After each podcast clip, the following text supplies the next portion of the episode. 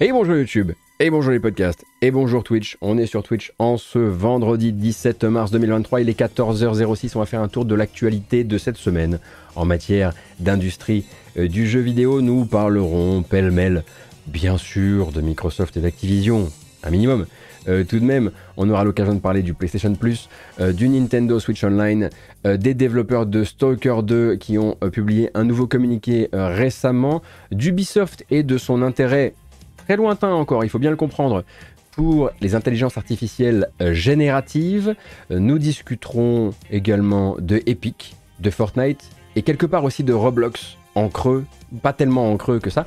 Euh, mais d'abord, je voudrais qu'on fasse un petit tour par une nouvelle bande-annonce sortie il y a quelques jours.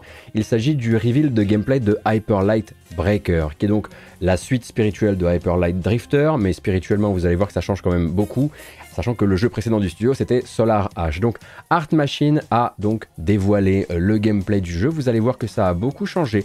Ne prenez pas peur. On est sur une transition vers la 3D qui rappelle presque la transition vers la 3D entre Risk of Rain 1, euh, et Risk of Rain 2.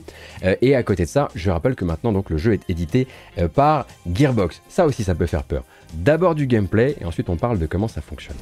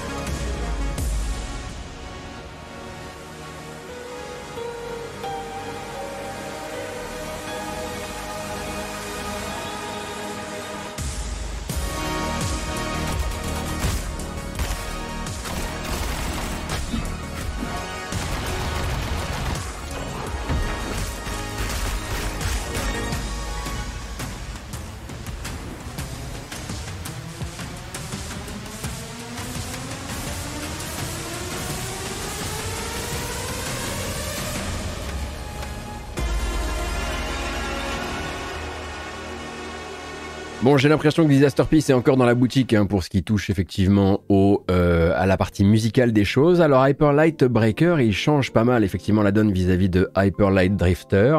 Vous l'aurez peut-être compris. Oui, c'est du multijoueur. Oui, c'est de la coopération. Et ça, c'était dit euh, depuis le début, en vérité. Pas comme le reste. Et le reste a un petit peu changé en cours de développement.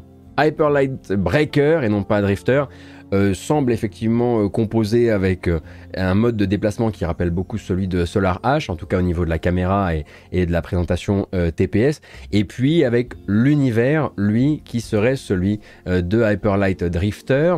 depuis le début, les développeurs en parlent comme d'un roguelite coopératif.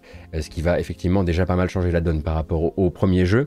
Euh, et depuis quelques temps, ils font la communication de nouveaux choix de design, euh, une communication qui a été faite par des blog posts, mais aussi par des vidéos chez NoClip, très intéressantes d'ailleurs, qui expliquent comment au cours de son développement, le jeu a décidé de changer de scope, comme on dit, et d'essayer de euh, se créer un monde ouvert. Un monde ouvert avec de la génération procédurale de terrain, c'est-à-dire que vous allez avoir toujours une planète, telle qu'on le comprend, et à chaque fois que vous allez lancer une nouvelle partie, seul ou en coopération, eh bien on va euh, redistribuer les, espaces, redistribuer les biomes, mais le tout en 3D avec des espaces qui restent convaincants. C'est ça le défi technique que s'est lancé Art Machine avec ce nouveau jeu-là, alors qu'à la base ça devait être un monde relativement fixe, ou en tout cas pas un monde ouvert, et peut-être plus des niveaux euh, connectés euh, les uns aux autres. Donc voilà où ils en sont actuellement. Ils en sont aussi à un nouveau modèle de distribution qui, à mon avis, lui, doit avoir plus été amené par Gearbox, qui est l'éditeur du jeu désormais. Hyper Light Breaker ne sortira pas d'un tenant un beau jour, mais passera par de l'accès anticipé. Alors je comprends évidemment que pour les gens qui ont été amoureux du premier jeu et peut-être amoureux de Solar H ensuite, hein, qui est sorti un beau jour et qui a été surprenant pour tout le monde, ce principe de maintenant c'est un roguelike, maintenant c'est un roguelike en monde ouvert avec génération procédurale, maintenant c'est potentiellement plus tourné vers le multijoueur et en plus de ça on se, tourne euh, vers euh, l'accès anticipé, c'est beaucoup beaucoup de changements hein, euh, pour un seul studio et pour une seule fanbase.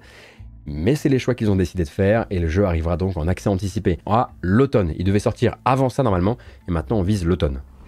Et on va donc continuer avec les jeux à venir sur nos formules d'abonnement préférées. Alors, j'ai déjà parlé du Game Pass il n'y a pas très très longtemps, donc là on va plutôt se tourner vers le PlayStation Plus.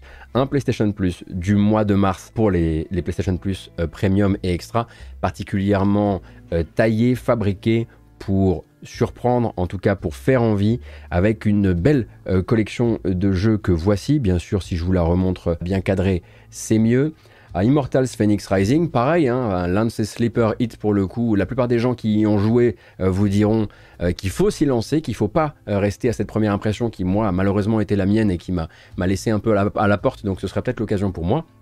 On a un Rainbow Six Extraction qui, bon, de toute façon, lui, euh, est un four et, va essayer de se placer, en tout cas, pour maintenir son compte de joueurs dans les temps à venir. hein. faut pas l'oublier non plus. Hein. Il y a des joueurs là. Euh, pour l'instant, il paraît qu'on trouve encore des joueurs sur Extraction, figurez-vous. Euh, mais là, ça va permettre eh bien, de maintenir ce flow-là au cas où on commençait à piquer un petit peu du nez. Moi, je vous demanderais bien sûr de vous intéresser à Chia, hein, Chia dont j'avais fait la preview sur YouTube, développé par le studio Awaseb. Donc, un jeu entièrement hommage aux cultures de Nouvelle-Calédonie. Euh, qui est un monde ouvert, qui va beaucoup vous rappeler euh, Breath of the Wild, notamment avec euh, donc la possibilité. Alors vous avez un paravoile, vous avez aussi la possibilité de vous changer en, animaux, de vous changer d'ailleurs en cailloux aussi si vous voulez, de voler d'arbre en arbre, de vous trimballer sur votre radeau et de péter un plomb sur le fait que de bout en bout, vous n'arriverez pas à croire que ce jeu a été développé par une dizaine de personnes en pleine charge. Allez, une quinzaine peut-être en pleine charge. Et ça, ça rend fou. Euh, on a également Dragon Ball Z Kakarot ainsi que Ghostwire euh, Tokyo, bien sûr. Hein. Les coquins de Ghostwire Tokyo, puisque je vous rappelle que le jeu arrive euh, bientôt bah, à la maison mère, quelque part. Hein. Il, quitte son exclusivité console PlayStation pour arriver bientôt sur Xbox, puisque c'était un truc qui avait été négocié par Bethesda et par Tango avant le rachat de Zenimax et de Bethesda par Microsoft. Et il arrive bientôt dans le Game Pass. Et donc, hop, on le met vite fait euh, dans le PlayStation Plus pour mettre en avant euh, l'aspect encore un peu exclusif qu'il pouvait avoir avant son arrivée euh, sur le Game Pass. Et puis si on se tourne vers d'autres jeux effectivement qui rentrent dans les catalogues extra et premium, on trouve Life is Strange True Colors, Life is Strange 2, pardon, Street Fighter 5, Champion Edition, Untitled Goose Game, Final Fantasy Type 0 HD puisque Atomium est sur le chat, c'est important, Rage 2, Bon. Et Haven, moi j'ai jamais fait Haven, hein, le, dernier Game Bakers euh, à date. Euh, là, ça fait trop de jeux pour un seul mois hein, que ce PlayStation Plus euh, me propose de, découvrir. Il va falloir que je fasse des choix, d'autant que bon bah c'est pas comme si on, manquait de jeux en ce moment. Ah oui, j'ai oublié qu'il y avait Neo Twiwi aussi, Neo The World Ends With You. Comme vous pouvez le voir, ils en ont marre qu'on dise que la récolte du PlayStation Plus est pourri. Et là, le but, c'est voilà, de marquer le coup à chaque fois, avec bien sûr au centre, je l'ai même pas dit, mais euh, la Legacy euh, of Thieves Collection de Uncharted. Donc c'est des bons, voilà, c'est des mois actuellement euh, pour le service et, c'est plutôt cool. Après, il faut pas, faut pas oublier non plus que régulièrement, comme pour le Game Pass, il y a des jeux qui entrent et il y a des jeux qui sortent. Donc vous avez jusqu'au 21 mars, dans 4 jours, pour peut-être essayer de faire un des jeux qui vont quitter le service. Il y a là-dedans Ghost of a Tale, adorable jeu tout de même. Euh, on a The Vanishing of Ethan Carter, que moi je recommande encore hein, beaucoup, hein, l'air de rien. Hein. The Astronaut faisait une, très bonne entrée dans le game avec, euh, avec ce jeu-là, ainsi que Victor Vran Overkill Edition. Ça me demandez pas ce que j'en pense. Euh, WWE 2K22 et quelques autres jeux au nom absolument impie comme Monster Energy Supercross The Official Video Game 5. Ouh, bon. Et en se tournant vers le Nintendo Switch Online, comme vous le savez, avec le pack additionnel du Nintendo Switch Online, vous bénéficierez euh, de quelques jeux du catalogue Game Boy, pendant que bien sûr Nintendo fait disparaître les catalogues Game Boy et Game Boy Advance, bien sûr, euh, des consoles 3DS euh, et Wii U. mais il y en a quand même quelques-uns qui vont rejoindre le nouveau service. Et là-dedans, vous avez Burger Time Deluxe, vous avez Kirby's Dream Land 2, la légende tout de même, Side Pocket, et Xevious En parlant de PlayStation Plus, euh, je ne sais pas si vous vous souvenez de mon essai un lundi matin, funeste lundi matin, où j'avais euh, décidé euh, d'essayer Meet Your Maker, donc le prochain jeu des créateurs de Dead by Daylight qui est actuellement en bêta. Un jeu donc d'exploration de donjons qui sont bourrés de pièges et ou de construction de donjons bourrés de pièges selon où vous vous placez. En gros, on crée des niveaux sadiques pour que d'autres joueurs essaient d'y survivre en vue FPS avec des munitions limitées et une politique d'Ian Retry bien énervée, eh bien euh, ce jeu, évidemment basé sur le contenu généré par les utilisateurs, va faire ses débuts en 1.0 directement eh bien, dans le service PlayStation Plus. This wasteland is a domain of devious creation. A thousand thousand shrines to pain and challenge, each built to protect the only resource we have left. But by whom, you ask? By builders, the masterminds of the wastes. They express themselves in stone and steel, raising fortresses to stop any raider foolish enough to enter. But look closer, and you will find that no two builders are exactly alike. Take this example. I call them maze makers. Bon, bien sûr, il faudra euh, équilibrer le jeu hein, pour que les joueurs arrêtent de créer des niveaux qui sont juste des grosses killbox. Ou peut-être pour obliger les joueurs à au moins finir en partie leur création avant de les poster sur, euh, sur, sur le, le, workshop, bien sûr. Mais le jeu va avoir besoin d'un afflux massif de joueurs puisqu'il faut des créateurs de niveau pour qu'il y ait des explorateurs de niveau. Et donc, euh, le studio Behavior s'est dit que la meilleure chose à faire, c'est très probablement euh, de se foutre à la colle avec un service d'abonnement. Ce sera le PlayStation Plus. Euh, lors de la sortie, donc le 4 avril prochain, Meet Your Maker sera directement dans votre catalogue pardon, PlayStation Plus essentiel. Donc le plus bas hein, des niveaux d'abonnement du catalogue PlayStation, sachant qu'il arrivera en même temps sur PC et sur Xbox. Ce qu'il reste maintenant à explorer, c'est la question bien sûr du crossplay. Je crois que pour l'instant, il ne l'avait pas annoncé, ou en tout cas, n'avait pas euh, pu le confirmer pour la sortie du jeu, ce sera le prochain levier à aller chercher si vous voulez euh, un maximum de niveau et un maximum d'explorateurs de niveau. Moi, je suis mort de rire. Bon, mort tout court, mais mort de rire aussi euh, de, mon, de mes souvenirs pris sur ce jeu, qui a un vrai potentiel, un vrai potentiel viral pour le coup, qui est très très drôle, qui est très vicieux. Euh, maintenant, il faut voir comment ça tient sur la durée. Après, Behavior, c'est pas non plus euh, des, euh, c'est pas des nouveaux venus, hein, bien sûr. Hein. Dead by Daylight, c'est un succès. Et évidemment, ils savent très bien qu'il va falloir à la fois avoir un gameplay qui tient, mais aussi avoir du contenu à donner aux gens qui voudraient en acheter. Ça reste les gens qui ont fait Dead by Daylight, bien sûr. Et c'est pour ça que dès le lancement, le 4 avril, il y aura à la disponibilité un pack de contenu qui s'appelle Nécropole brûlée. C'est des blocs cosmétiques et pas que, que vous allez pouvoir utiliser dans vos donjons. D'autres vont explorer vos donjons, vont se dire mais dis donc comment je me procure ces blocs? Ah bah t'as qu'à les acheter, c'est mon signe extérieur de richesse du moment. Et ainsi de suite, et ainsi de suite. Donc on verra comment ça se passe euh, au niveau du lancement, mais si vous avez l'occasion de l'essayer via une bêta euh, ou autre, je vous recommande chaudement euh, de tenter l'expérience. Il faut aimer rager, hein, cependant. J'aimerais pouvoir vous dire que le conflit légal entre le studio Zaom, les créateurs du Disco Elysium, conflit qui l'opposait à certains de ses anciens grands cadres, est euh, terminé et que tout finalement n'est qu'apaisement autour euh, de Disco Elysium.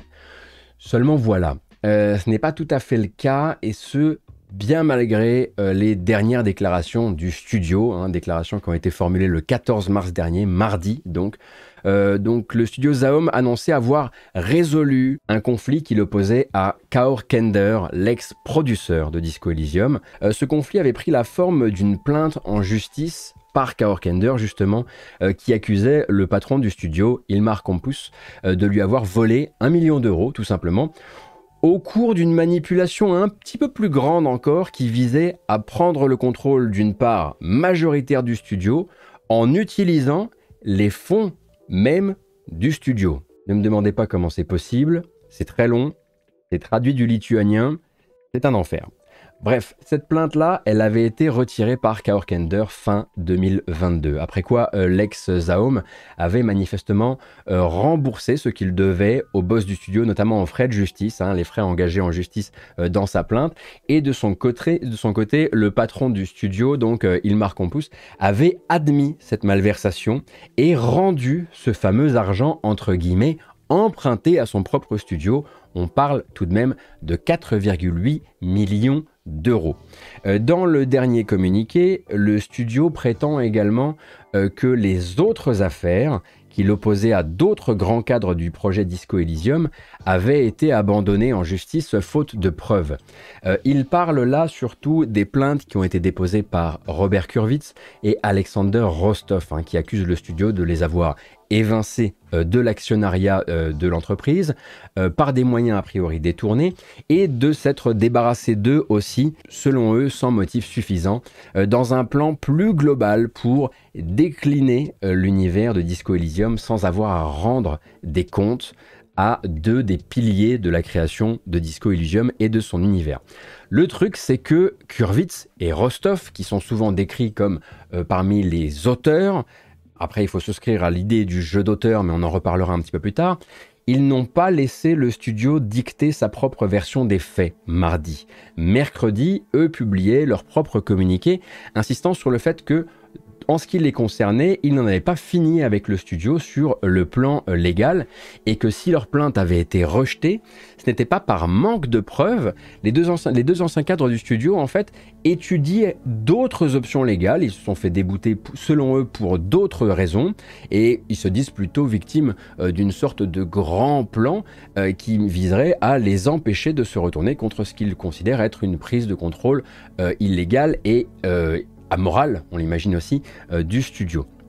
Et leur communiqué explique que euh, si euh, leur ancien collègue Kaor Kender a retiré sa plainte, c'est parce que lui se serait déjà quelque part enrichi dans cette magouille euh, générale et qu'il aurait finalement tout intérêt à rester en bon terme avec le studio Zaum dans sa forme actuelle, ce qui selon eux toujours ne serait pas leur cas. Eux n'auraient absolument ne, ne seraient sous, enfin il y aurait aucun moyen de pression de Zaum sur Robert Kurwitz et Alexander Rostov.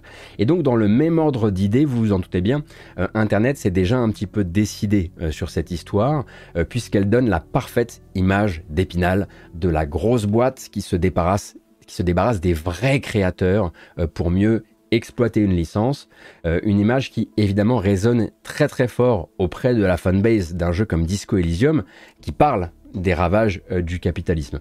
de ce que j'avais pu capter par-ci par-là, j'aurais tendance à dire faites gaffe quand même parce que c'est plus que jamais un dossier compliqué avec manifestement beaucoup de magouilles et de choses non dites au public des deux côtés, donc aussi bien à propos des financiers qui dirigent et contrôlent désormais le studio, qu'à propos des anciens employés euh, qui font jouer à plein régime justement euh, ce récit un peu euh, livré monté, hein, si on veut, de l'auteur privé de sa création et du fruit de sa création. On m'a par exemple expliqué une ou deux fois combien même en interne, à l'époque de la promotion de Disco Elysium, ce mythe du jeu d'auteur dont Kurwitz serait quelque part l'âme unique était source de nombreuses frustrations et source de nombreuses tensions euh, en interne. Donc comme toujours, j'aurais tendance à dire gaffe avec ces histoires euh, de chiffonniers, parce que c'en est, hein, là quand on voit ce genre de, d'affaires qui se chevauchent les unes les autres, on est sur ce genre de truc. Euh, à mon avis, c'est un petit peu comme essayer de trouver un good guy et un bad guy quand Nakon et Focus sont en train de se rouler dans la gadoue, si vous voulez. Il vaut mieux laisser le temps faire les choses le tribunal tranché, les tribunaux tranchés euh, sur les affaires, peut-être plus d'informations sortir, mais pour l'instant c'est assez difficile de s'y retrouver.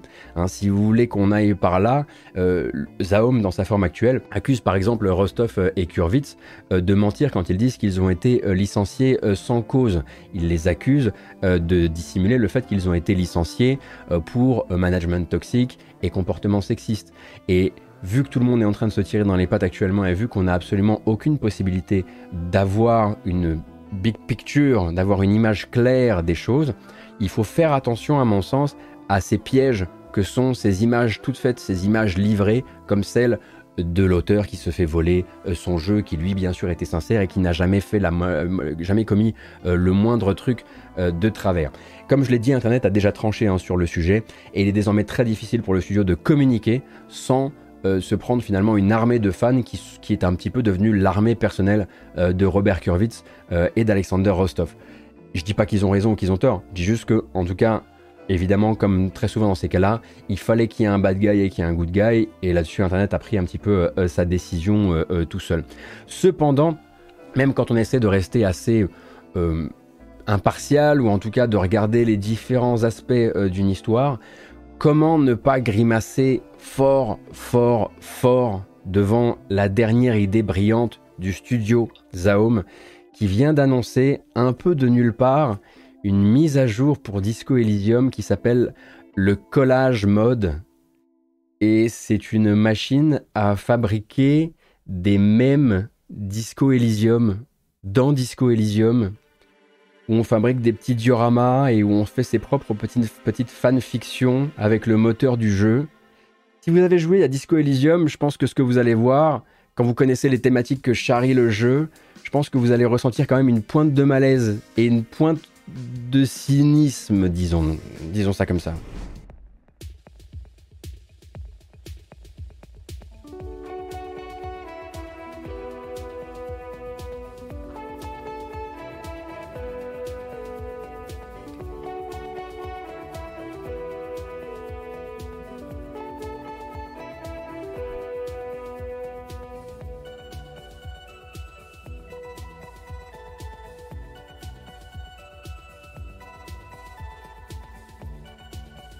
Alors voilà, hein, c'est pas du tout la vibe du jeu, qui parle plutôt justement de comment toute critique du système peut devenir le nouveau spectacle préféré du système, hein, être réempacté avec un joli emballage.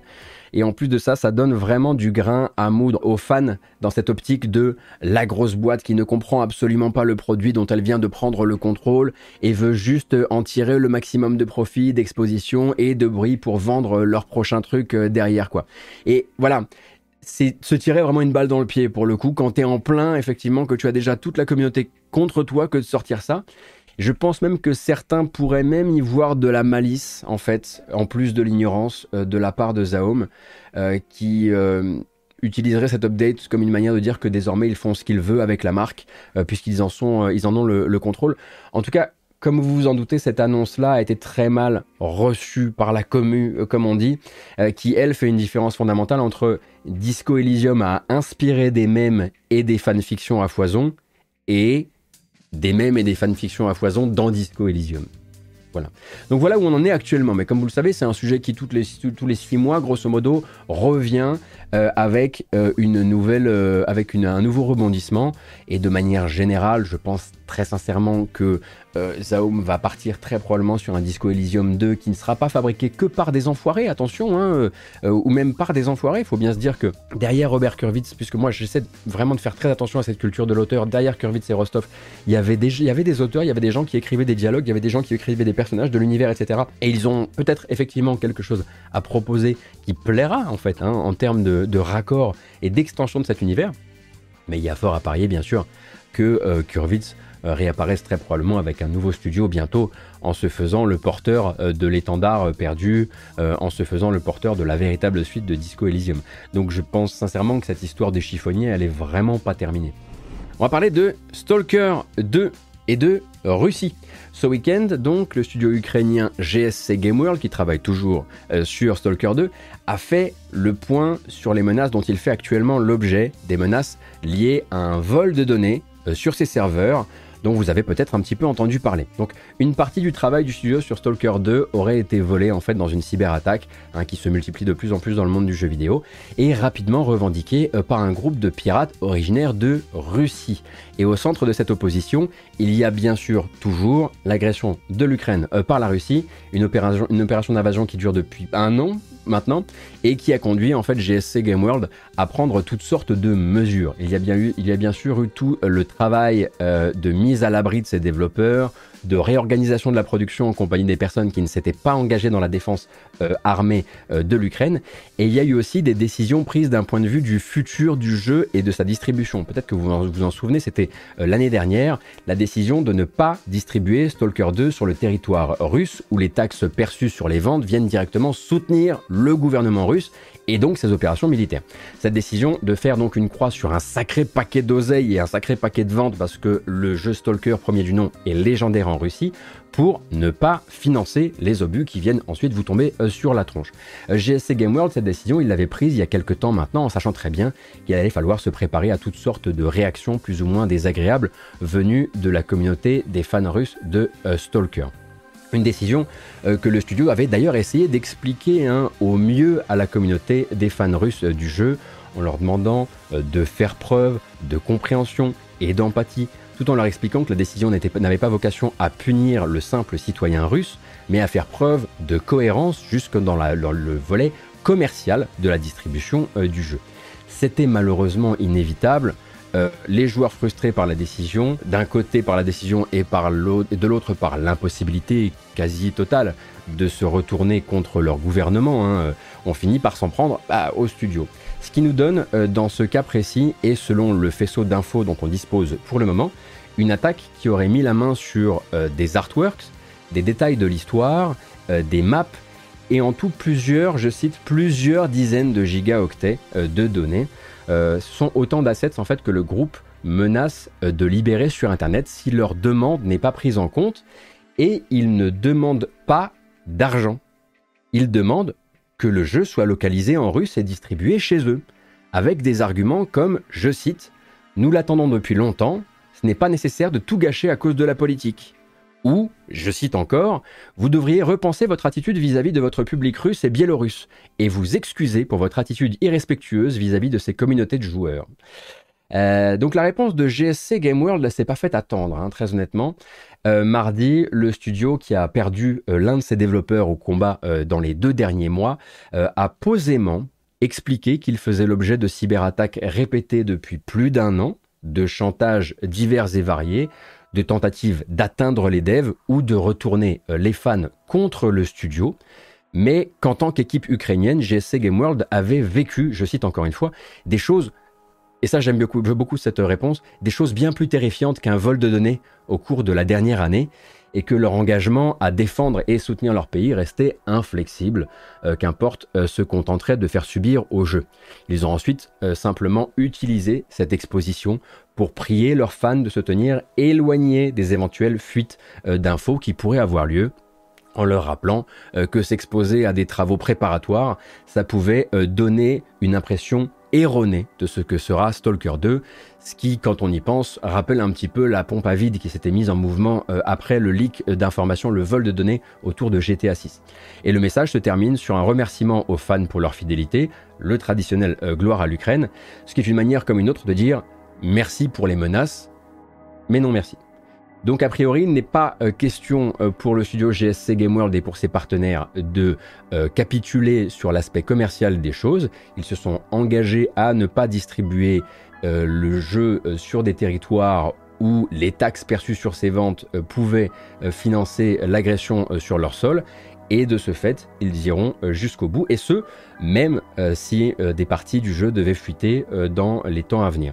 Je pense sincèrement que derrière tout ça, il y a probablement un GSC Game World qui sait aussi ce qui a fuité, parce qu'une cyberattaque, ça se piste, ça se retrace, ça se résume, on peut en faire un petit peu le bilan, et qu'ils savent très probablement euh, qu'il n'y a pas euh, forcément euh, péril, en l'occurrence, pour les fans du jeu, pour l'appréciation du jeu qu'auront les gens, même si des éléments devaient, devaient sortir. Après, je suis quasiment persuadé que ça fait partie de ces studios qui, je pense, pourront envisager, considérer la possibilité de venir réouvrir cette porte-là a posteriori, le jour où la, où la guerre ne sera plus, ne sera plus d'actualité. Je vois plutôt GSC Game World euh, comme un studio, en tout cas la manière dont ils ont eu de communiquer jusqu'ici sur le sujet, qui serait très heureux de pouvoir renouer avec sa communauté de fans russes à un moment ou à un autre.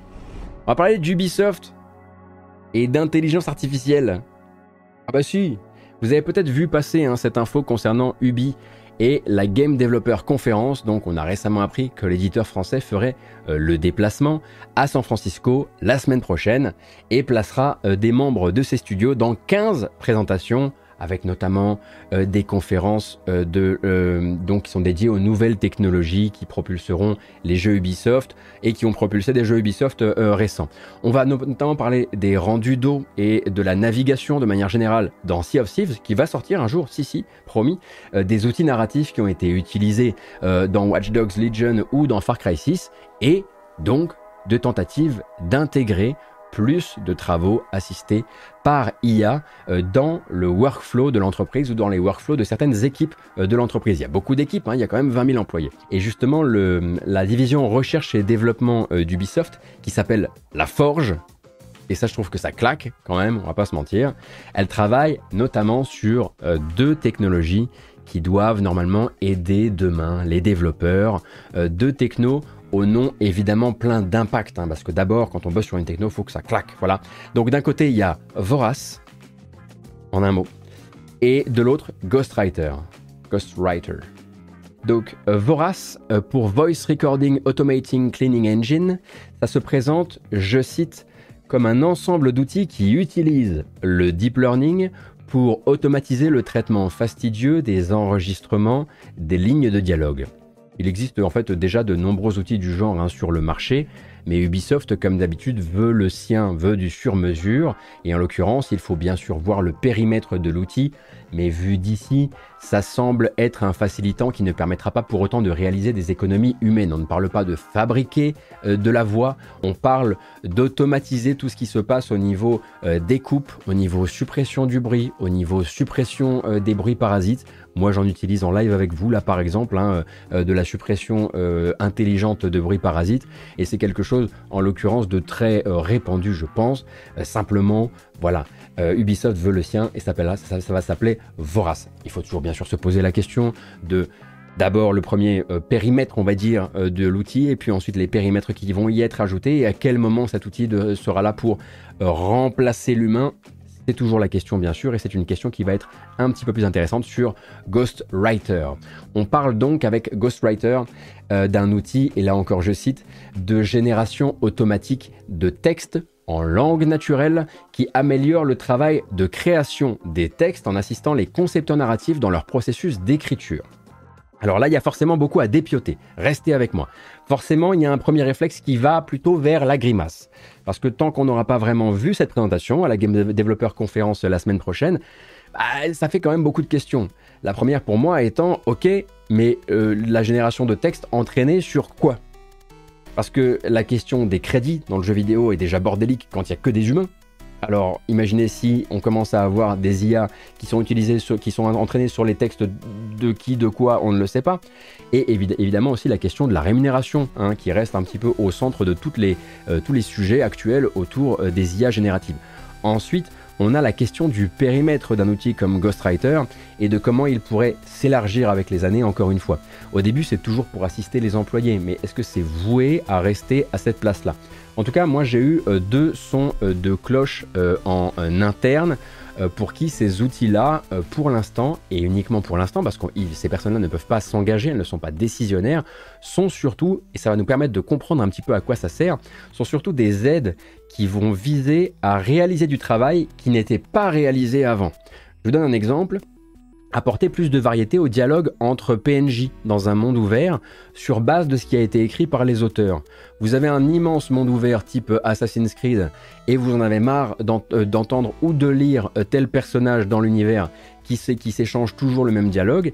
Eh bien, Ubisoft ne peut pas aller au-delà dans un tel souci du détail, mais avec ce type d'IA, pourrait euh, essayer de faire varier un peu ces échanges pour que vous ayez moins ces impressions de déjà vu. Après reste la question du doublage évidemment et ça il faut se la poser aussi. Euh, prendre peut-être aussi en compte le contexte de l'avancée du joueur dans le scénario pour générer des lignes de dialogue qui soient plus personnalisées, qui est un truc qui est absent hein, des gros jeux pour des raisons de priorité. Parce que si on devait commencer à faire des espèces euh, d'arborescence conditionnelle pour que euh, tel PNJ s'adresse à vous sous telle forme ou sous telle forme selon que vous ayez fini telle quête ou telle quête, on n'en sortirait plus et ça reste pas le cœur du métier euh, de ce jeu d'action grand public en monde ouvert mais ça permettrait en gros d'aller créer des choses qui ne sont pas dans la priorité de base, mais qui améliorent l'expérience globale. En tout cas, c'est pour ça euh, que c'est comme ça que c'est poussé actuellement euh, au sein de la Forge, donc la division recherche et développement euh, d'Ubisoft.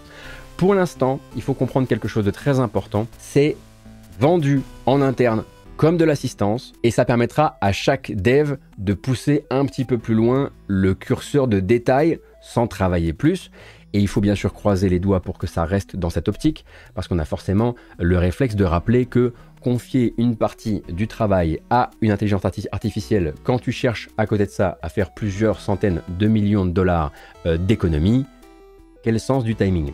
Cependant, là encore, on m'a bien expliqué quelque chose, c'est que ce qui se bricole, et je dis bricole, c'est extrêmement malheureusement euh, agressif et, et, déplaisant ce que je dis, ce qui se fabrique actuellement au sein de la forge d'Ubisoft, ça reste parfois en gestation de nombreuses années, et comme souvent en RD, chez Ubisoft comme ailleurs, ça ne finit que très rarement utilisé à la hauteur de l'entreprise à très grande échelle. Ça peut être utilisé euh, sur un projet, un projet test, et souvent c'est utilisé dans un certain nombre d'années. Donc non, ce n'est pas la réponse à la réflexion sortie magiquement de son chapeau euh, par Ubisoft cette année. Hein.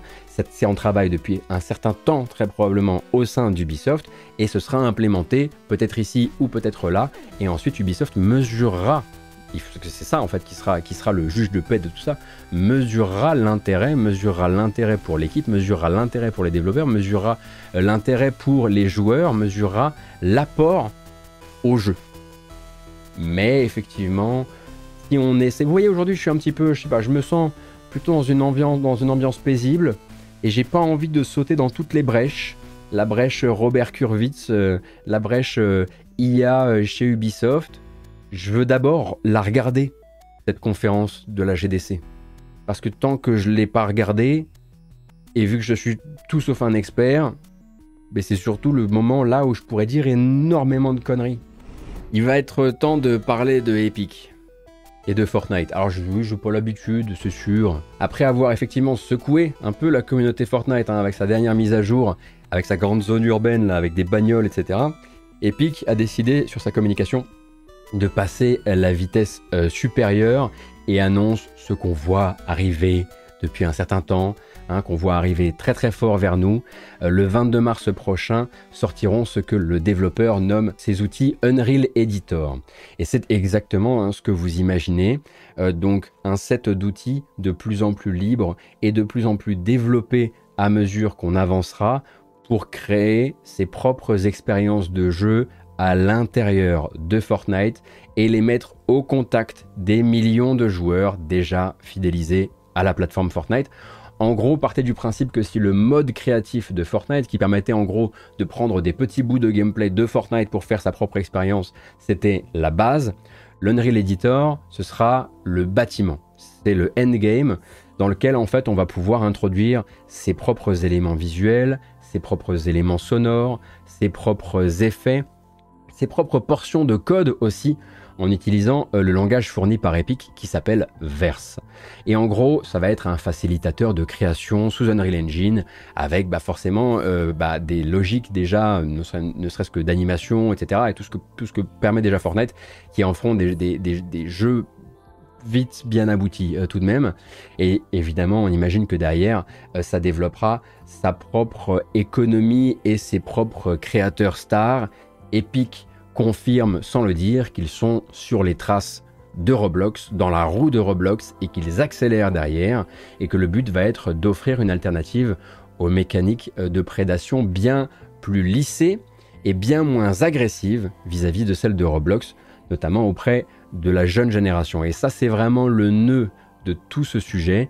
Si on réfléchit deux secondes hein, aux dernières manœuvres d'Epic, tout pointe vers ça de l'amende euh, qui a été payée à propos d'anciens leviers de monétisation et d'anciens soucis euh, liés à la protection des données personnelles vis-à-vis des gamins, en passant par l'utilisation de cet événement de l'amende payée comme un propulseur pour annoncer la création des comptes enfants, qui sont supposés euh, protéger les plus jeunes, aussi bien en matière de monétisation de dark patterns bien sûr, bien sûr, les dark patterns ont disparu, c'est bien connu, que de données privées.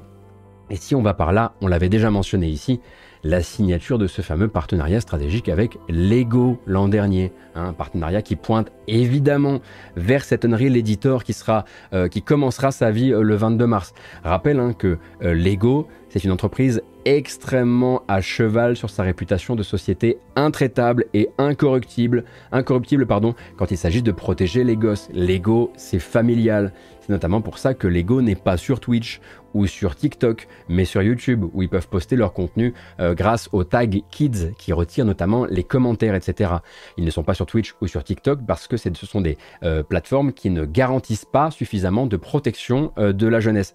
Donc, si je devais pousser un petit peu le theory crafting, je ne serais même pas étonné que Lego figure parmi les premières marques ambassadrices de ce nouvel Unreal Editor, parmi les premières à venir proposer par exemple leur propre expérience jouable au sein de la plateforme ou même des éléments cosmétiques à l'effigie de la marque. Hein. Euh, on parlait tout à l'heure de, euh, euh, Maker, bah là c'est un petit peu la même chose. On pourrait tout à fait imaginer que les marques comme dans Fortnite, viennent proposer euh, leur propre, euh, leur euh, DA quelque part et qu'on puisse utiliser cette DA là pour fabriquer des jeux. Alors pas forcément évidemment les commercialiser hein, si on commence à utiliser des, des objets cosmétiques qui, ressemblent à des, Lego, mais vous voyez un petit peu le délire.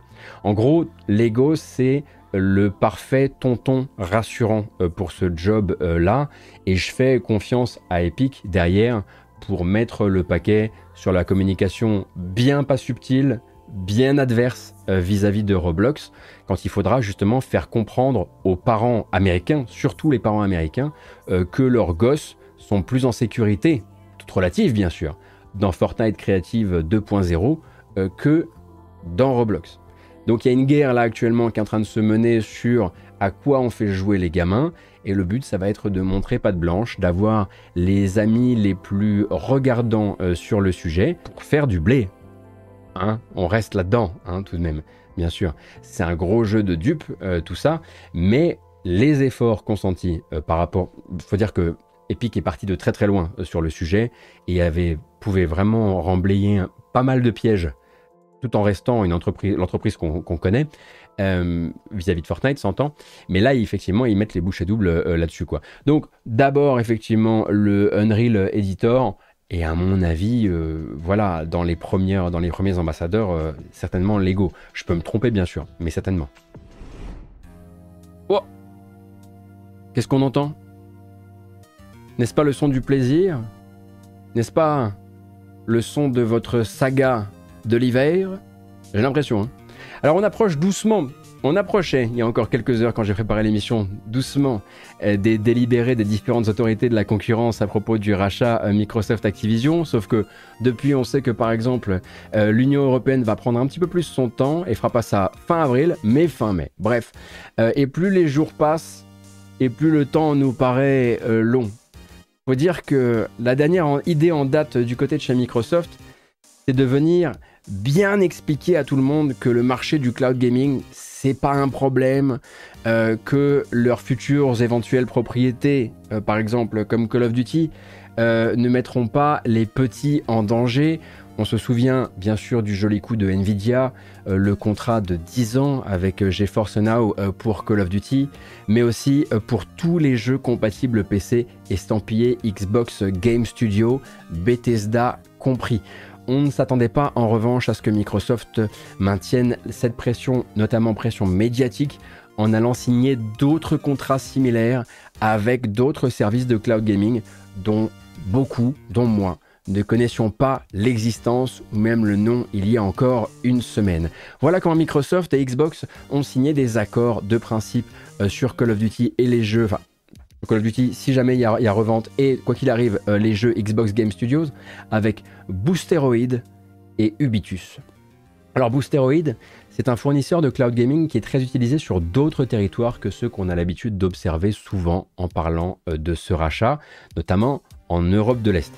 Et puisque l'entreprise est ukrainienne, euh, Microsoft a sorti les gros sabots.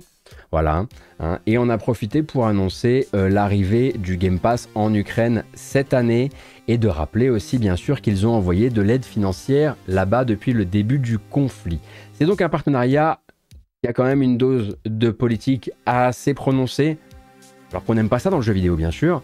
Et le but est avant tout voilà, de finaliser cette espèce d'opération séduction euh, auprès euh, des régulateurs qui étaient surtout inquiets pour euh, ce marché du cloud gaming, au cas où ils avaient encore besoin d'arguments. Manifestement, ça n'a pas l'air d'être le cas de tout le monde. Grosso modo, il y avait deux, deux, problèmes principaux sur les deux marchés qui étaient regardés par les régulateurs. D'un côté, la console dite de haute performance par les régulateurs, encore une fois, et de l'autre, le cloud gaming. et il semblerait que tout doucement, ce soit surtout le cloud gaming qui intéresse l'Union européenne. On a des fuites qui sont sorties il y a quelques minutes, quelques heures, euh, qui laisseraient penser en gros que euh, l'Union européenne a l'air euh, satisfaite de ce qui a été apporté donc par Microsoft jusqu'ici et que bah, du coup elle laisse traîner jusqu'en mai, mais qu'elle n'aurait pas particulièrement besoin que Microsoft aille signer un accord de principe avec Sony. La question à ce moment-là, si ça devait être le cas, si l'Union européenne venait à, valider le rachat de son côté, serait de se demander si Sony n'a pas un peu trop joué ses cartes, un peu trop durement joué ses cartes en refusant cet accord de 10 ans, qui reste une garantie de 10 ans, euh, qu'ils n'auront pas euh, si jamais euh, tous les régulateurs à un moment ou à un autre réussissent à se faire convaincre par d'autres arguments que, celui-ci. Alors bien sûr, l'Union européenne n'est pas seule, hein, on en a déjà parlé, on en reparlera, la CMA en Grande-Bretagne et bien sûr la FTC aux États-Unis. Donc, comme je le disais, pour revenir à notre sujet, Boosteroid, donc un service de cloud gaming tourné vers le grand public et surtout utilisé en Europe de l'Est, mais pas seulement. De l'autre, on a euh, Ubitus. C'est une autre bestiole Ubitus. C'est eux en fait qui proposent des solutions de cloud gaming en marque blanche pour les éditeurs et les développeurs qui décideraient de créer des versions cloud euh, de leurs jeux euh, et notamment des versions Switch cloud. C'est l'entreprise en fait qui est derrière la proposition de contrôle sur Switch par exemple en, version cloud. Et on comprend pas trop le but euh, du partenariat, vu que Microsoft a promis des versions euh, Switch natives pour Call of Duty, mais peut-être que Ubitus a pour projet, dans les temps à venir, de se lancer dans le cloud gaming grand public et a réussi à se débrouiller pour obtenir cet accord auprès de Microsoft, ce qui lui permettrait de ne pas commencer avec un désavantage et pouvoir commencer effectivement sur la plateforme, sur le, grand public, avec l'accès lui aussi à Call of Duty ainsi qu'aux jeux Microsoft. Donc ça, ce sont effectivement deux communications récentes de Microsoft. On était là genre, ok, tu le veux vraiment là, tu veux vraiment blinder ton dossier parce que littéralement, on, découvre des plateformes avec toi, ou en tout cas le grand public, bien sûr, euh, découvre euh, des plateformes avec toi. De son côté, euh, la FTC, donc le régulateur des marchés américains, donc le régulateur de la concurrence américain, donc, vient de mettre un très gros avertissement à Microsoft en amont donc du procès qui doit l'opposer à Microsoft devant le tribunal administratif de la FTC. Microsoft, qui avait pourtant assigné PlayStation à comparaître et à présenter des documents sensibles euh, pour justement utiliser les documents euh, de euh, PlayStation contre eux, Microsoft semble maintenant avoir du mal à présenter ce que la FTC leur demande à eux. on parlerait de 24 requêtes de documents supplémentaires présentées par la FTC et de 24 refus tout de même. Sachant que la FTC, hein, elle veut plus d'informations sur quelques sujets bien précis, les plans de Microsoft en matière de prochaine génération de consoles, leur plan réel vis-à-vis de l'exclusivité des prochains jeux à sortir chez Zenimax et donc chez Bethesda, ainsi que des détails supplémentaires sur les deals qui ont récemment été signés avec Nintendo et avec Nvidia. Alors pourquoi c'est important d'apprendre euh, que euh, tout ce beau monde refuse de livrer les documents qui lui sont demandés en amont du procès? Eh bien parce que euh, si Microsoft ne produit pas les documents qui iront à la FTC euh, sur ces sujets, le, tribunal, administratif de la FTC, peut considérer en fait que ces trois sujets n'ont pas leur place dans la défense prochaine de Microsoft.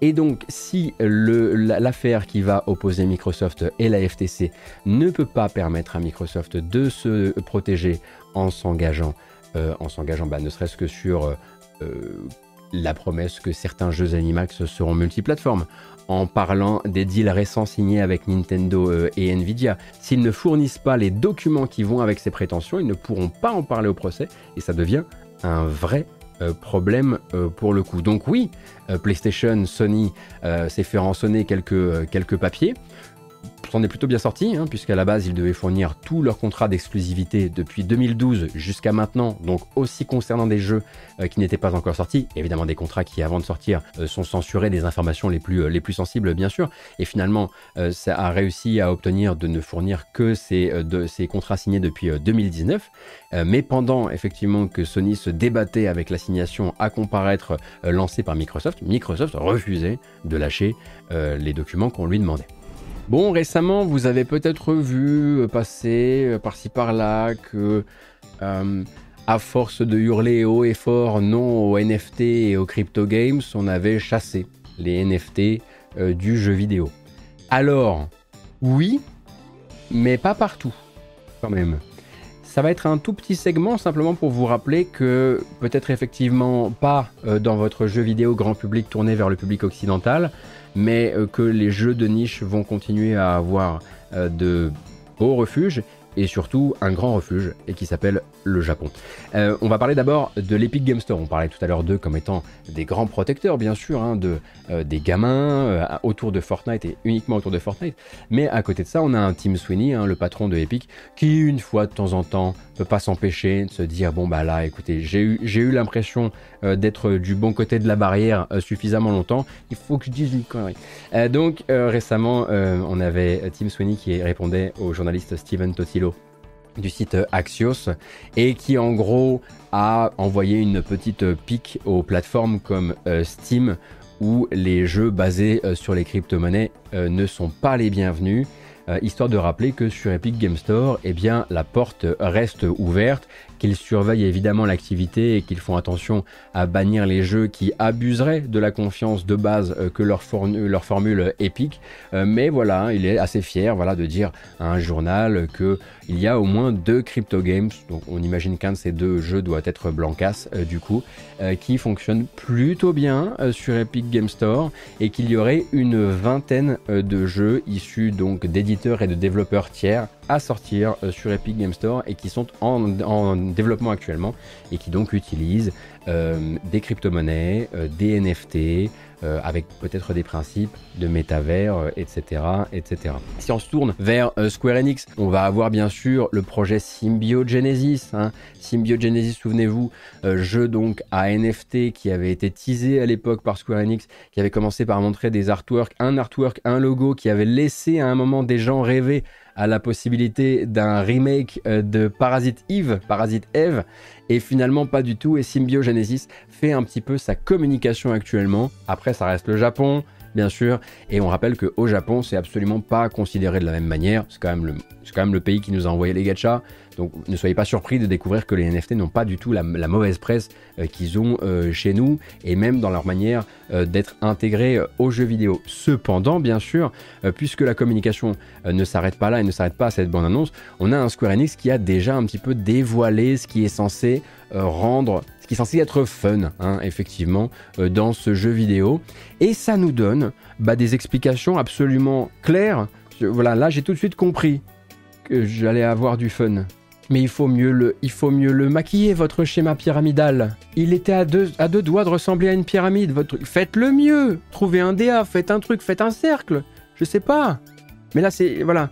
Et les différentes flèches, elles pointent sur revenu. Revenu, revenu. Donc, c'est ce qu'on appelle du play to earn hein, dans, le, dans le business, bien sûr, avec un système de grade, avec un système donc de euh, montée de la valeur euh, de, euh, des NFT, avec voilà, toutes sortes de choses qui sont évidemment votre jeu vidéo tel que vous le connaissez. Comprenez bien, bien sûr, que Symbiogenesis, c'est absolument pas un jeu vidéo dans sa forme traditionnelle, qu'il est évidemment tourné vers le Japon et qu'il est tourné vers les gens qui ont des compulsions. Et ça va aller venir les chercher un petit peu sur ces compulsions. Mais comment on va aller les chercher? Bah, C'est là justement que euh, ce compte Twitter euh, nous a été d'une grande aide parce qu'il s'est dit bah ok d'accord, mais c'est quoi tes NFT À quoi ils ressemblent? Donc c'est comme des board apes hein, en fait. Hein. Comme vous pouvez le voir, c'est de la génération de personnages qui ont tous la même forme de visage. On va juste changer les cheveux, euh, on va changer leur mettre des cornes. Bon, là déjà, les deux personnages ont voilà, la, même, petite décoration de, tête. Et euh, la grande promesse de, de Symbiogenesis pour le lancement, c'est qu'il y aura 10 000 NFT absolument uniques, des personnages à se procurer, à ensuite, dont on fera ensuite monter la valeur avant de les revendre. Et un petit peu plus loin, on a déjà un endroit que moi je trouve merveilleux, que j'avais envie de vous montrer. La casquette là, elle couvre pas les cheveux. C'est censé être tes, visuels pour, pour montrer la puissance de tes NFT. Donc voilà, comme voilà, je pense qu'on peut dire que Square Enix, ils sont parés là. Ils sont parés pour faire des, pour faire des, NFT qui vont se vendre et qui vont réussir à, briser, bien sûr, la malédiction, on va l'appeler comme ça, euh, de cette technologie qui est mal perçue par le public.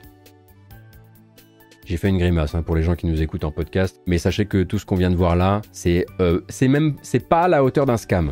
Et c'est là qu'on se dit bon bah d'accord, si on peut plus faire confiance euh, à Square Enix, ben dans ce cas-là, on va se on, va faire confiance à Hajime Tabata, hein, avec son nouveau studio depuis qu'il est, parti de, de Luminous Productions. Il va aller faire les jeux qu'il a non je vais citer juste rapidement une, citation de Hajime Tabata à propos de son prochain projet qui s'appelle nom de code Ryogukoku. C'est un nouveau RPG dans lequel les utilisateurs et les entreprises coexistent en harmonie, développé en partenariat avec Alibaba Cloud. Mais du coup, j'imagine que si on peut pas faire confiance à Hajime Tabata, on doit pouvoir faire confiance à Yu Suzuki. Bah non, bah non, pas Yu Suzuki. Bah non. Pardon de cabotiner, mais non. Du coup, hein, le prochain projet de la boîte japonaise Oasis et donc de l'éditeur Double Jump Tokyo, eh bien c'est une collection de NFT Virtua Fighter en collaboration avec Sega, collection supervisée par Yu Suzuki. Je sais pas ce que ça veut dire, supervisé par Yu Suzuki, parce que grosso modo, moi j'imagine qu'on va lui envoyer des JPEG, il va dire oui, je reconnais ce personnage de Virtua Fighter, vendez-le, fin de l'histoire. Mais une bonne nouvelle tout de même, Speedon 3, 1 252 637 euros récoltés euh, pour l'association des médecins euh, du monde euh, durant le week-end dernier. Très heureux, j'étais très heureux le, week-end dernier de pouvoir profiter de euh, mon dimanche pour aller voir tout le run final qui était incroyable avec une run euh, absolument dingue de Chemist sur Elden Ring. Je ne connaissais pas Chemist et je pense qu'il est un peu sorti de nulle part pour beaucoup de gens et quelle révélation de quel showman et qu'est-ce qu'on a ri en plus de voir des, des, des, des perfs absolument incroyables. Et contrairement, voilà, si vous avez découvert Speedon par exemple en 2020, oui, euh, vous, vous souvenez peut-être euh, d'un Speedon qui avait du mal à uploader toutes les runs euh, et tout ce, qui, tout ce qui est arrivé durant le week-end sur YouTube. Ce n'est plus le cas. Hein. la page YouTube a été enrichie des différentes runs au fur et à mesure, comme ça avait été le cas l'an dernier.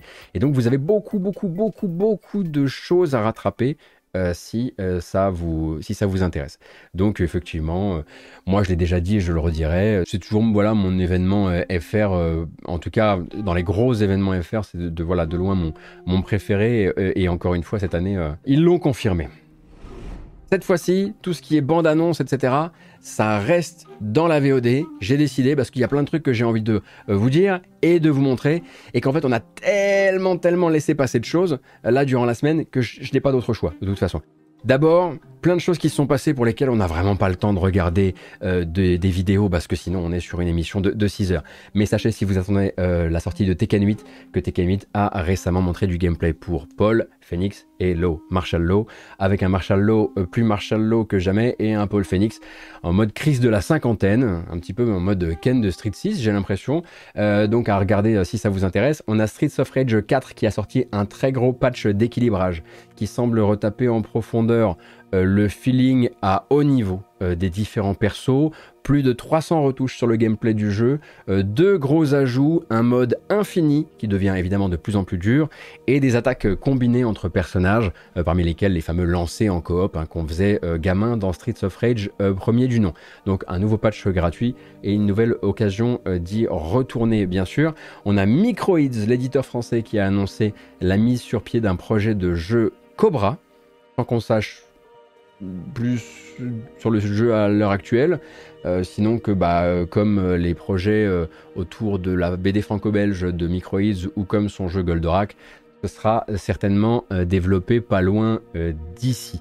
Euh, Electronic Arts qui a annoncé un contenu volume 2, ils appellent ça volume 2, pour Need for Speed Unbound, qui sortira le 21 mars, donc dans 4 jours. Et déjà, les échanges sont assez tendus avec la communauté, hein, puisque 4 mois après sa sortie en catimini, oui, car Need for Speed Unbound pardon, est sorti, les fans espéraient autre chose que trois nouvelles voitures, quelques événements euh, de courses supplémentaires et des cosmétiques genre euh, nouvelles fringues, surtout quand le machin s'appelle volume 2. On sent qu'Electronic Arts n'est pas engagé le moins du monde dans un redressement euh, du jeu et que Criterion sera très probablement très vite démobilisé du dossier. C'est un peu ce qui se passe quand on met de l'argent dans un développement et qu'on oublie de prévenir les gens qu'il est sorti. Voilà, donc le merveilleux Citizen Sleeper euh, arrive le 12 avril sur PlayStation et en profitera euh, pour lancer son dernier chapitre additionnel, toujours gratuit, euh, je le rappelle, qui s'appelle celui-ci Purge. De là donc vous disposerez d'une sorte de version deluxe du jeu avec tout ce que son développeur avait envie euh, d'y ajouter. Donc ça c'est vraiment très très cool et je vous recommande Citizen Sleeper qui est un jeu absolument fantastique si vous avez envie d'un mélange entre narratif et RPG.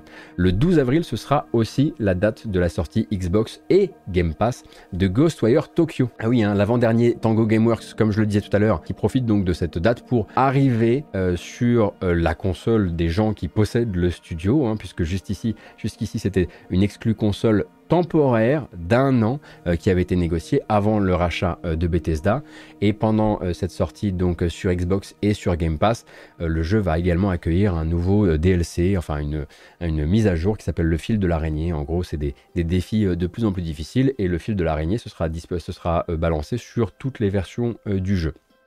C'est pour ça que vous le verrez dans la liste des nouveaux ajouts du Game Pass bientôt. Et c'est pour ça que Sony s'est empressé de le remettre un petit peu dans son PlayStation Plus tant qu'ils avaient encore la primeur euh, là-dessus. On parlait de Stranger of Paradise, je suis obligé d'aller vite comme vous pouvez le voir parce qu'il y a énormément de trucs. Stranger of Paradise Final Fantasy Origins, KO comme on l'appelle, va se lancer sur Steam, puisque jusqu'ici c'était une exclusivité PS5 et Epic Game Store, ou en tout cas PlayStation et Epic Game Store, et donc va se relancer euh, sur Steam le 16 avril et en profitera pour changer de prix puisque Square Enix et Tecmo et la Team Ninja sont manifestement tombés d'accord que s'ils voulaient en vendre sur les temps à venir, il allait falloir être un petit peu plus raisonnable euh, sur ce qui est, après, euh, c'est discutable, mais ça reste quand même un nanar avec une excellente BO.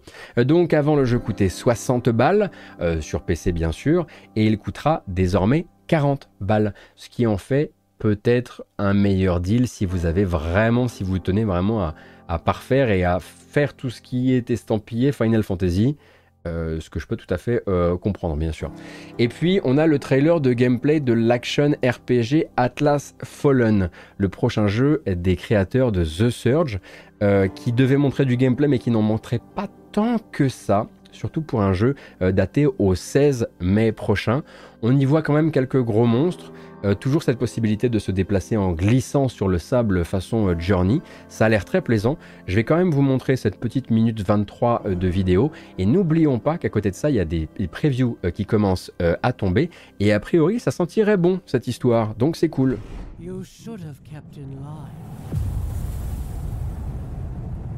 I have fought your kind before. And it only to ruin.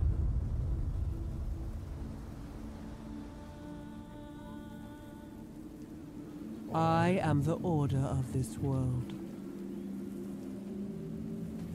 I am its rule.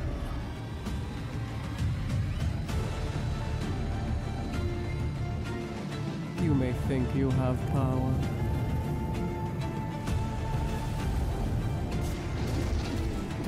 But your struggle is futile.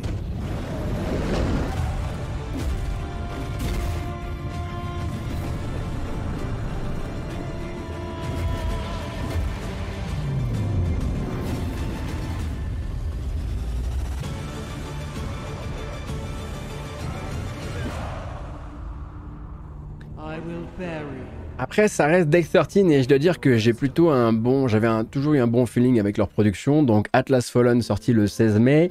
ça m'intéresse. Effectivement, l'univers a pas l'air euh, non plus extrêmement euh, original. En tout cas, on a vu des, univers plus originaux. En revanche, il y a un vrai truc cool au niveau du feeling. S'il s'emboîte bien, euh, la glissade, le côté aérien, les combats contre des gros monstres, l'aspect action RPG beat 'em up je suis plutôt intéressé en tout cas pour, pour m'y pencher. De manière générale, je pense que même par curiosité, j'y serais, j'y serais allé d'une manière ou d'une autre.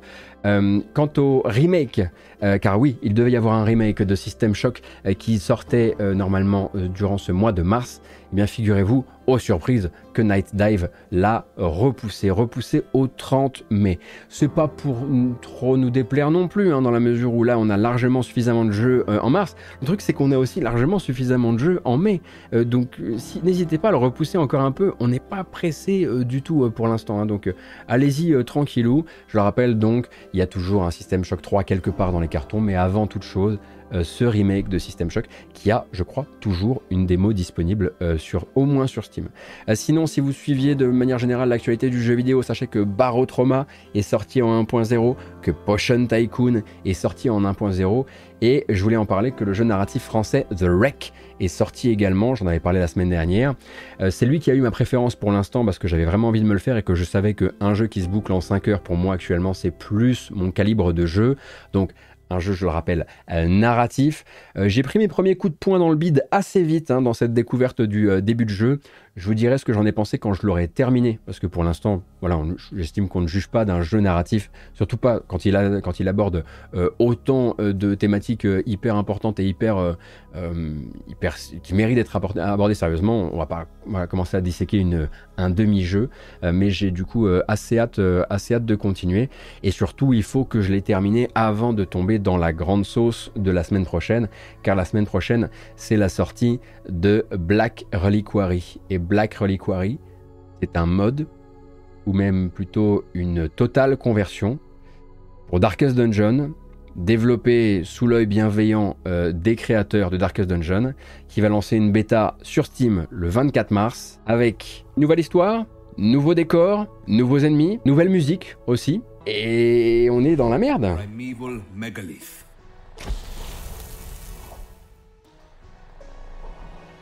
Casting its shadow across the valley.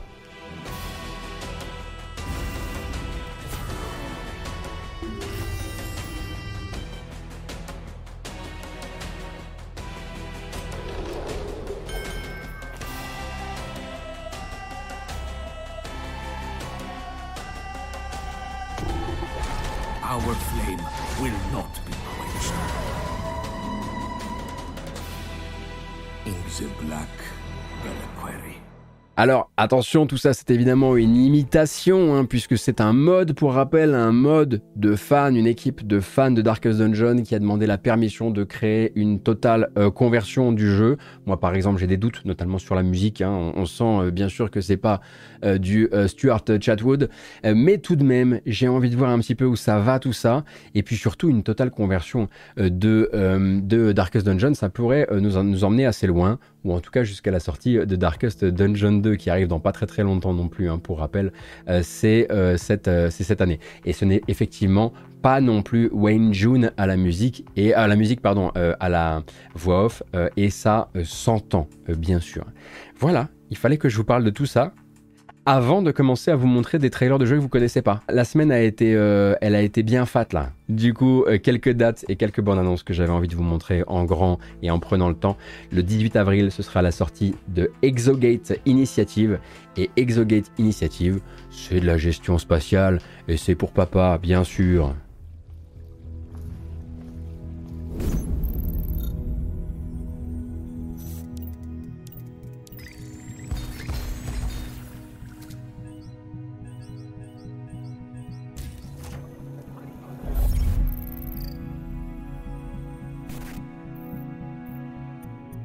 Vous serez en charge de superviser la première mission d'exploration dimensionnelle.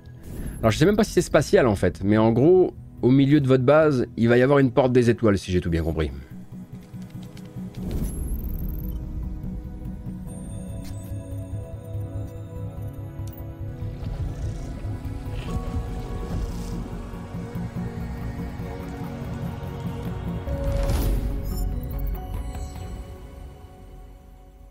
Voilà pour Exogate Initiative qui arrive, je le rappelle, le 18 avril euh, prochain. Et on sait désormais aussi que ce sera pour le deuxième trimestre sur PC et Game Pass pour Dead Static Drive.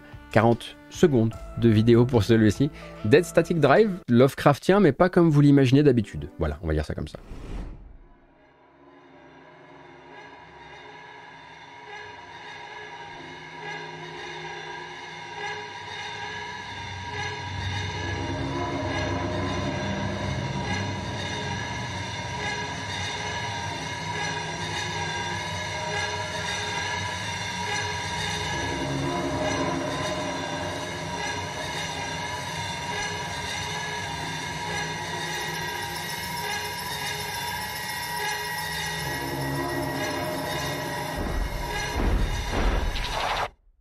Non, mais laissez-moi tranquille en fait. Hein Juste. Juste, on, dit que, on dit tu me laisses tranquille. Donc, Dead Static Drive, ouais, voilà. Peut-être une légère référence à Tremors, évidemment, très légère. Euh, et donc, celui-ci, comme je le disais, euh, sortira directement sur le Game Pass euh, lors de sa sortie, deuxième trimestre de cette année. Le jeu qui avait été à la conférence 3 Microsoft de 2019. Tu vois, celle d'elle, j'avais eu le temps d'oublier son, son, existence. On a un studio qui a travaillé récemment sur Prison City et qui s'est dit il faut que je sorte un autre jeu d'action beat'em up rétro et peut-être que je vais l'inscrire dans la tendance. Est-ce que vous connaissez Toxic Crusader? Toxic Crusader, c'est une série animée adaptée du film The Toxic Avengers. The Toxic Avenger, pardon. Donc vous avez The Toxic Avenger qui est pas particulièrement pour les enfants, et puis ensuite on a Toxic Crusader qui lui était effectivement quelque chose d'un petit peu plus ambiance, je vais pas dire Nickelodeon, mais ambiance un peu Creepy Crawlers, si vous voulez aller par là, si vous voulez aller vers ce genre de, dessin animé. Eh bien, fin 2023, euh, on a un beat'em up qui semble extrêmement, extrêmement inspiré par un autre beat'em up euh, qui s'annonce. Je vous laisse deviner lequel.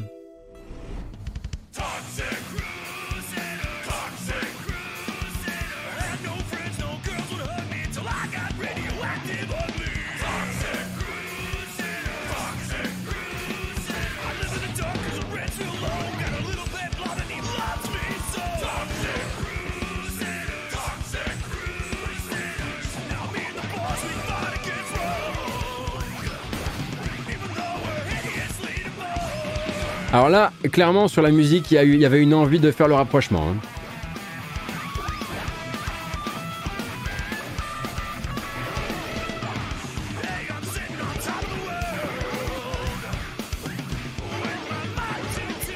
Alors ça sort pas exactement de nulle part, hein, Toxic Crusaders, puisqu'il y avait déjà eu un jeu, évidemment époque euh, Mega Drive, mais je pense clairement que sur la communication de ce nouveau jeu, il y a une véritable volonté de venir marcher euh, sur les euh, plates-bandes de, euh, bah, évidemment, du dernier Tortue Ninja, Shredder's Revenge. Voilà, hein, hein, voilà, on a bien compris les références là, on les a bien compris. Il y a un filon à prendre, il y a une aspiration à prendre, et en tout cas sur la communication, on va la prendre. récemment, Focus a annoncé un jeu qui m'intéresse. C'est pas toujours le cas, Oh bah, noter euh, euh, Atlas euh, m'intéresse. Mais là, j'ai vu passer un certain Void Crew par un studio que je ne connais pas, jeune studio, danois qui se fait appeler Hutli Hut. C'est pas une blague.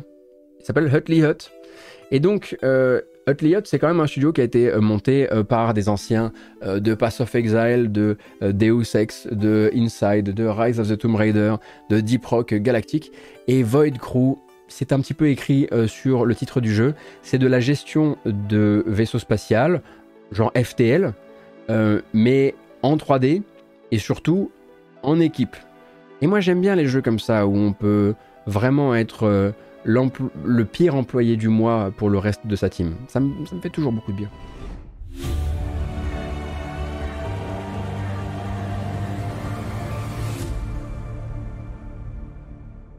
Welcome aboard. Followers of Medem. The four of you are about to embark on the most important journey of our time. Your mission? Forge a path among the stars and find salvation for all of mankind. Ah oui, en revanche, j'ai oublié de vous dire, hein, on est effectivement dans l'ère où Focus essaie de se rendre cool à chaque nouvel, nouveau trailer. Parfois ça marche, parfois bon, efficiently and prevent unnecessary loss of life or limb. Always be prepared to take decisive action to ensure your crew's survival when venturing into the unknown. Working in harmony as a group is key to success. If failure is unavoidable, blame someone else. Au moins le final, il me plaît. Si vraiment vous ne pouvez pas éviter l'échec, essayez au moins de le faire porter sur quelqu'un d'autre. Et tout me plaît en fait dans la proposition. Je suis plutôt là pour ça en vérité. C'est du Space Team Cross FTL. Space Team, si vous n'avez pas connu, euh, donc un jeu mobile absolument merveilleux euh, qui va mettre euh, vos, amitiés à rude épreuve je veux bien jouer à ça. Effectivement, un Space of Thieves, ça me, ça me va très bien. C'est attendu donc pour 2023. J'imagine qu'on aura le temps euh, de l'essayer d'ici là. Et parfois, effectivement, je vous présente des trucs où moi je vais aimer et je sens que sur le chat vous êtes un peu moins chaud. En revanche, je ne me fais absolument aucune illusion pour le prochain, la prochaine bande annonce. Je, oh là là, le truc il a grimpé fort dans mes attentes. J'espère que ce sera pas nul. The Banished Vault a été une révélation que j'ai eue hier euh, sur euh, Twitter. Il faut absolument que je vous en parle. C'est développé par un petit studio indé, manifestement unipersonnel, qui s'appelle Lunar Division. Un jeu de stratégie, d'exploration spatiale, euh, qui vous place donc aux commandes d'un monastère spatial à la, à la dérive. grosse DA. une sortie qui est prévue normalement pour cet été mais grosse, grosse, grosse DA. J'ai rarement eu des chocs artistiques comme ça sur des, présentations de jeux.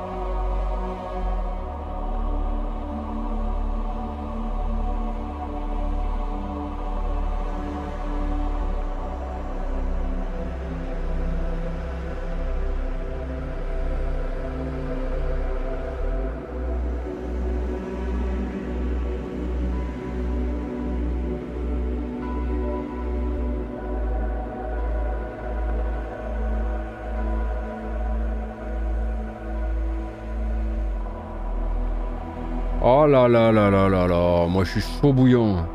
Je sais même pas comment ça fonctionne, si ça se trouve, les mécaniques et le système de jeu sont absolument, mais vraiment opaques et nuls. Mais je dois dire que cette présentation façon carte galactique, là, ça marche à fond sur moi. On sent hein, évidemment qu'on va se retrouver sur un truc de gestion de ressources, effectivement, à la Out There, etc. Puis même le choix musical, le choix de partir sur quelque chose de vraiment anti-mélodique, qui soit juste effectivement de la nappe et de la texture, etc. Effectivement, ça fait jeu pour Alt 236, en espérant que ce soit aussi un jeu bah, pour nous, euh, forcément. Euh, donc je le rappelle, le jeu s'appelle The Banished Vault et c'est attendu normalement pour cet été sur PC avant toute chose. Euh, comme c'est souvent le cas avec les, jeux de gestion. Je croise fort fort les doigts, pour moi c'est parti en wishlist.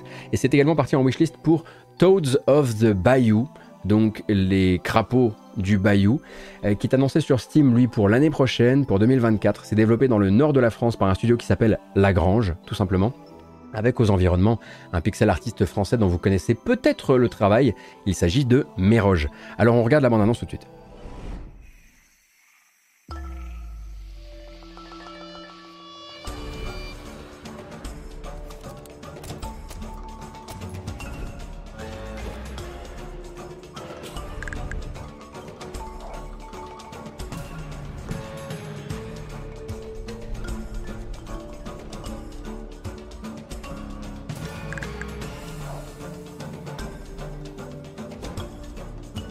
Alors c'est bien écrit dessus, ces cartes ne sont pas finales, ce sont des placeholders. On imagine que tout ça ce sera bien sûr en pixel art.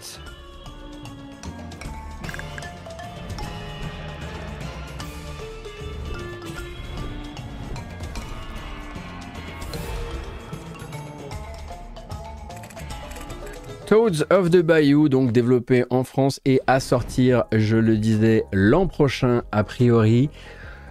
Voilà, moi je suis plutôt chaud. Je remarque que la bande-annonce fait voilà, comment dire, fait vraiment des pieds et des mains pour ne pas, euh, comment dire, trop s'attarder sur le sound design. Donc j'imagine que celui-ci aussi euh, doit être euh, un placeholder ou en tout cas doit être préparatoire en attendant le reste. J'aurais pu vous parler du fait qu'il y a une nouvelle bande-annonce pour Tron Identity, qui est le prochain jeu de Mike Bittel et de Bittel Games, donc qui est un visual novel dans l'univers de Tron et qui doit sortir normalement le 11 avril, si je dis pas de bêtises. J'aurais pu vous montrer cette bande-annonce des 300 modifications du dernier patch de Streets of Rage 4, mais je pense qu'on avait déjà quand même bien fait le tour de la question pour aujourd'hui. Euh, donc euh, je vais m'arrêter là, hein oui, parce que tout ça, il faut le monter derrière. Euh, donc ma foi, j'espère que ça vous a plu et, j'espère que ce nouveau passage, ce nouveau, nouveau format à une par semaine n'est pas la fin de votre intérêt pour ma couverture de l'actualité du jeu vidéo. Il y avait déjà pas mal de trucs à, voir et j'ai même dû en garder pour la semaine prochaine parce que c'était pas les trucs les plus, les plus pressés du monde. Voilà, c'est dit. Merci infiniment euh, de m'avoir accompagné pour ce gros tour de l'actualité du jeu vidéo euh, de la semaine, même si d'autres choses sont arrivées dans l'actualité du jeu vidéo durant la semaine, ne serait-ce que la tombée de l'embargo de Resident Evil 4 Remake. Spoiler, c'est des 9 sur 10 de partout, hein, euh, donc ça va, a priori ça se passe plutôt bien. la semaine prochaine, il va y avoir aussi à parler bah, de Chia, hein, je vous en ai parlé dans cette émission, et moi Chia, ce sera un jeu sur lequel je vais clairement, clairement m'attarder la semaine qui vient. Je vous souhaite un excellent week-end. Merci beaucoup pour le soutien, que ce soit en follow, euh, en sub, euh, sur YouTube, les gens qui parlent du format, etc., etc. Je vous dois beaucoup, donc je vous en remercie. Et je vous souhaite un excellent week-end. Prenez grand soin de vous. Bisous.